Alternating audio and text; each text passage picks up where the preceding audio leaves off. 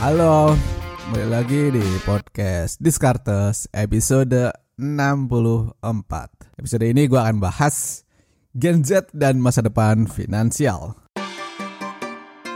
Buat teman-teman yang baru join ke Podcast Descartes, ini adalah podcast tentang keuangan, investasi, ekonomi, dan bisnis. Di season kedua, gue akan challenge, gue akan kulik ide-ide yang berhubungan sama buku, orang-orang, ataupun berita di sekeliling kita semua. Jelas ditambahkan dengan ide dari gue sendiri.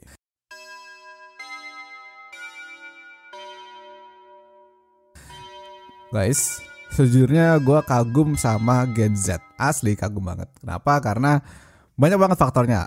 Salah satunya di usia muda itu banyak yang sudah mendapatkan uang dalam jumlah yang fantastis gitu kan. Ya dibandingkan dengan gue dulu pas masih muda ya buru-buru punya duit gitu. Terus mereka juga adik-adik kita itu jauh lebih melek teknologi.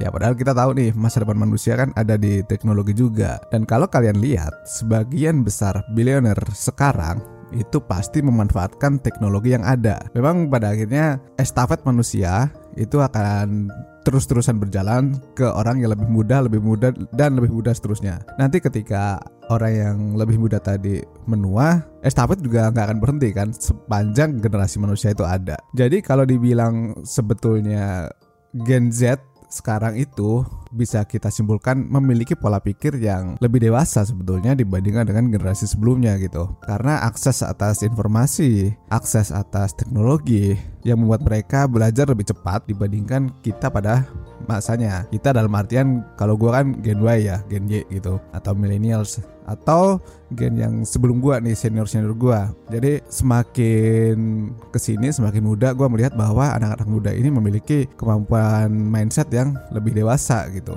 Tapi selain itu sebetulnya muncul juga nih isu yang gak bisa disepelekan. Ini yang dari pandangan gue ketika mempelajari atau membaca-baca bagaimana sih mekanisme kerja atau mekanisme berinteraksi antara Gen Z itu. Faktanya karena pandemi nih ya, kondisi pandemi sekarang COVID-19, jumlah pekerjaan itu kan jauh sekali turun tuh. Lapangan kerja ada sih beberapa yang buka, tapi yang tutup juga banyak. Susah bos cari kerja sekarang gitu. Terutama pekerjaan-pekerjaan di entry level yang biasanya dimasukin oleh anak yang baru lulus kuliah. Nah, dalam hal ini berarti kan ketika adik-adik Gen Z itu mau masuk ke dunia kerja, ternyata dihantam oleh isu pandemi gitu.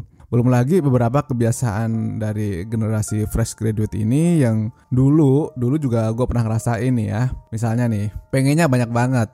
Even belum kerja, ternyata ada juga beberapa orang yang pengennya banyak banget. Gue dulu juga ngerasain gitu pas pertama-pertama gitu kan. Pas masih usia 20-an awal, pengen ini itu tuh wajar banget. Pengen punya motor yang bagus, terus di saat yang bersamaan pengen punya pacar yang cantik atau ganteng gitu kan, pengen perawatan yang enak dan macam-macam. Jadi keinginan yang super banyak belum diikuti oleh kemampuan yang juga banyak gitu. Sampai ya mau gak mau kebentur nih sama dana gitu. Jadi malah pengennya gak ada lagi, gak pengen apa-apa. Ditambah sekarang rasa insecure naik karena media sosial banyak tuh kan anak muda yang menunjukkan kekayaannya yang dibungkus dengan kata-kata motivasi. Gue sih no comment soal itu. Ini tuh wajar banget dan itu sebetulnya kalau kita melihat dari perspektif yang positif bisa dapat juga gitu kan. Artinya bukan hanya ngomong soal pameran, tapi itu kita bisa menginterpretasikan bahwa bisa loh, ada loh caranya gitu. Nah, yang mau gue ingatkan di sini adalah jangan kita menjadi orang yang masuk dalam kategori insecure. Jadi ketika di media sosial banyak sekali teman-teman yang masih muda dan memperlihatkan apa yang mereka miliki, itu bagus gitu. Itu bagus buat mereka. Dan jangan sampai itu menjadi hal yang negatif buat kita. Karena mau lu merasa insecure atau tidak, itu gak akan merubah tatanan dunia. Asik ya, gitu. Ya itulah intinya gitu. Jadi adanya perubahan generasi berarti perubahan habit juga nih.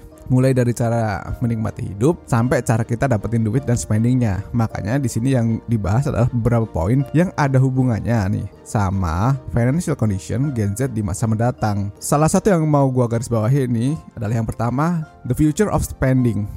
Kalau dulu kita kenal yang namanya credit card, sekarang itu marak yang namanya pay later kan.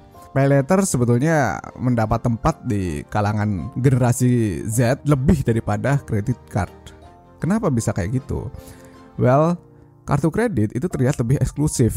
Sementara skema BNPL, Buy Now, Pay Later, terlihat lebih fleksibel. Saking populernya, Forbes pernah merilis laporan bahwa 42% pembeli Gen Z dan 69% pembeli milenial cenderung melakukan pembelian jika ada fitur pay later-nya. Namun di sini gue ngingetin nih bahwa kemudahan selalu diikuti dengan ongkos, entah itu ongkos berupa bunga atau ongkos berupa kamu belanja hal yang sebetulnya tidak kamu inginkan sama sekali. Jadi dampingin kemudahan tadi dengan sikap yang lebih wise. Yang kedua adalah teknologi finansialnya. Tadi kita udah bahas buy now, pay later. Sekarang teknologi finansialnya juga ikut berubah, meskipun spending habitnya turun karena masalah pekerjaan yang serba terbatas nih. Dunia perbankan mesti ingat bahwa Gen Z ini sangat hobi dengan teknologi dan kemudahan. Gue udah gak mau lagi ribet tuh. Kalau ribet ya gak akan bikin akun di bank A, pasti ditinggal pindah ke bank B yang bisa ngasih fasilitas lebih cepat, lebih anti ribet lah. Ribet buat buka akun investasi, reksadana atau saham itu pasti akan ditinggal juga, pindah ke kompetitornya. Ini sebetulnya jadi kue yang jadi rebutan industri saat ini kan, seamless gitu. Terus bagi kalian sendiri, dengan persaingan teknologi dari perbankan atau lembaga keuangan lainnya, sebetulnya akan bikin mudah nih ngelola duitnya. Tapi ingat, itu cuma teknologi. Secara konsep tetap harus dipelajari dulu, biar nggak bermasalah nantinya. Secara konsep berpikirnya harus dipelajari. Terus yang ketiga adalah, poinnya adalah fokus. Fokus yang short term dan YOLO sebetulnya populer di kalangan generasi Z. Sebetulnya ini juga masuk ke kalangan generasi milenial, generasi sebelumnya. Mereka juga masuk ke kategori orang-orang yang suka YOLO gitu. Misalnya nih, ada di antara kamu yang ngerasain itu bukan masalah besar sebetulnya. Kalau YOLO itu gak ada masalah besar, atau fokus pada periode yang pendek gak ada masalah yang besar, kalau kita bisa mengontrolnya. Contoh gimana nih? Gue ngelihat ini sebagai impact singkat dari media sekitar. Karena tekanan berupa tampil keren, cool, terus membuat orang-orang mereka selalu ngarep segala sesuatu bisa terjadi dalam waktu singkat. Kategori mumpung ini nih, mumpung bisa menikmatinya. Nah, untuk ngatasin problem ini, kita harus sadar bahwa semua itu butuh proses.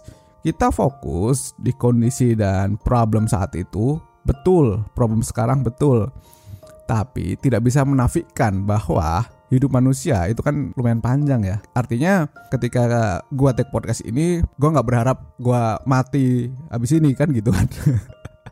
Maksudnya kan ketika lu dengerin sekarang, lu kan pasti berharap juga lu masih bisa hidup 10 tahun lagi, 20 tahun lagi, 30 tahun lagi gitu. Jadi gak ada ruginya juga kalau itu dipikirin.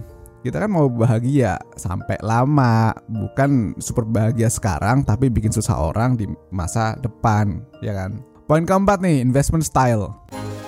Yang gue lihat mayoritas memang lebih agresif ya dibandingkan dengan generasi sebelumnya. Itu juga karena paparan teknologi, paparan informasi. Rasa penasaran yang tinggi, terus karakter manusia ketika masih muda, itu kan darah muda, darah panas. Bakal sering kulik hal-hal yang kadang tidak dipahami generasi sebelumnya. Contoh blockchain, contoh cryptocurrency gitu kan. Makanya kalau kita lihat sekarang, terlihat investor saham, investor kripto di Indonesia mengalami lonjakan yang tinggi banget dibandingkan dengan investor-investor pada era let's say 5 tahun atau 10 tahun sebelumnya. Kedepan, retail terutama anak-anak Gen Z dan milenial ini berpotensi makin banyak yang masuk ke dalam dunia investasi. Di titik ini, money management jadi sangat penting, jadi sangat berasa. Kenapa? Biar tidak betting, biar tidak gambling gitu.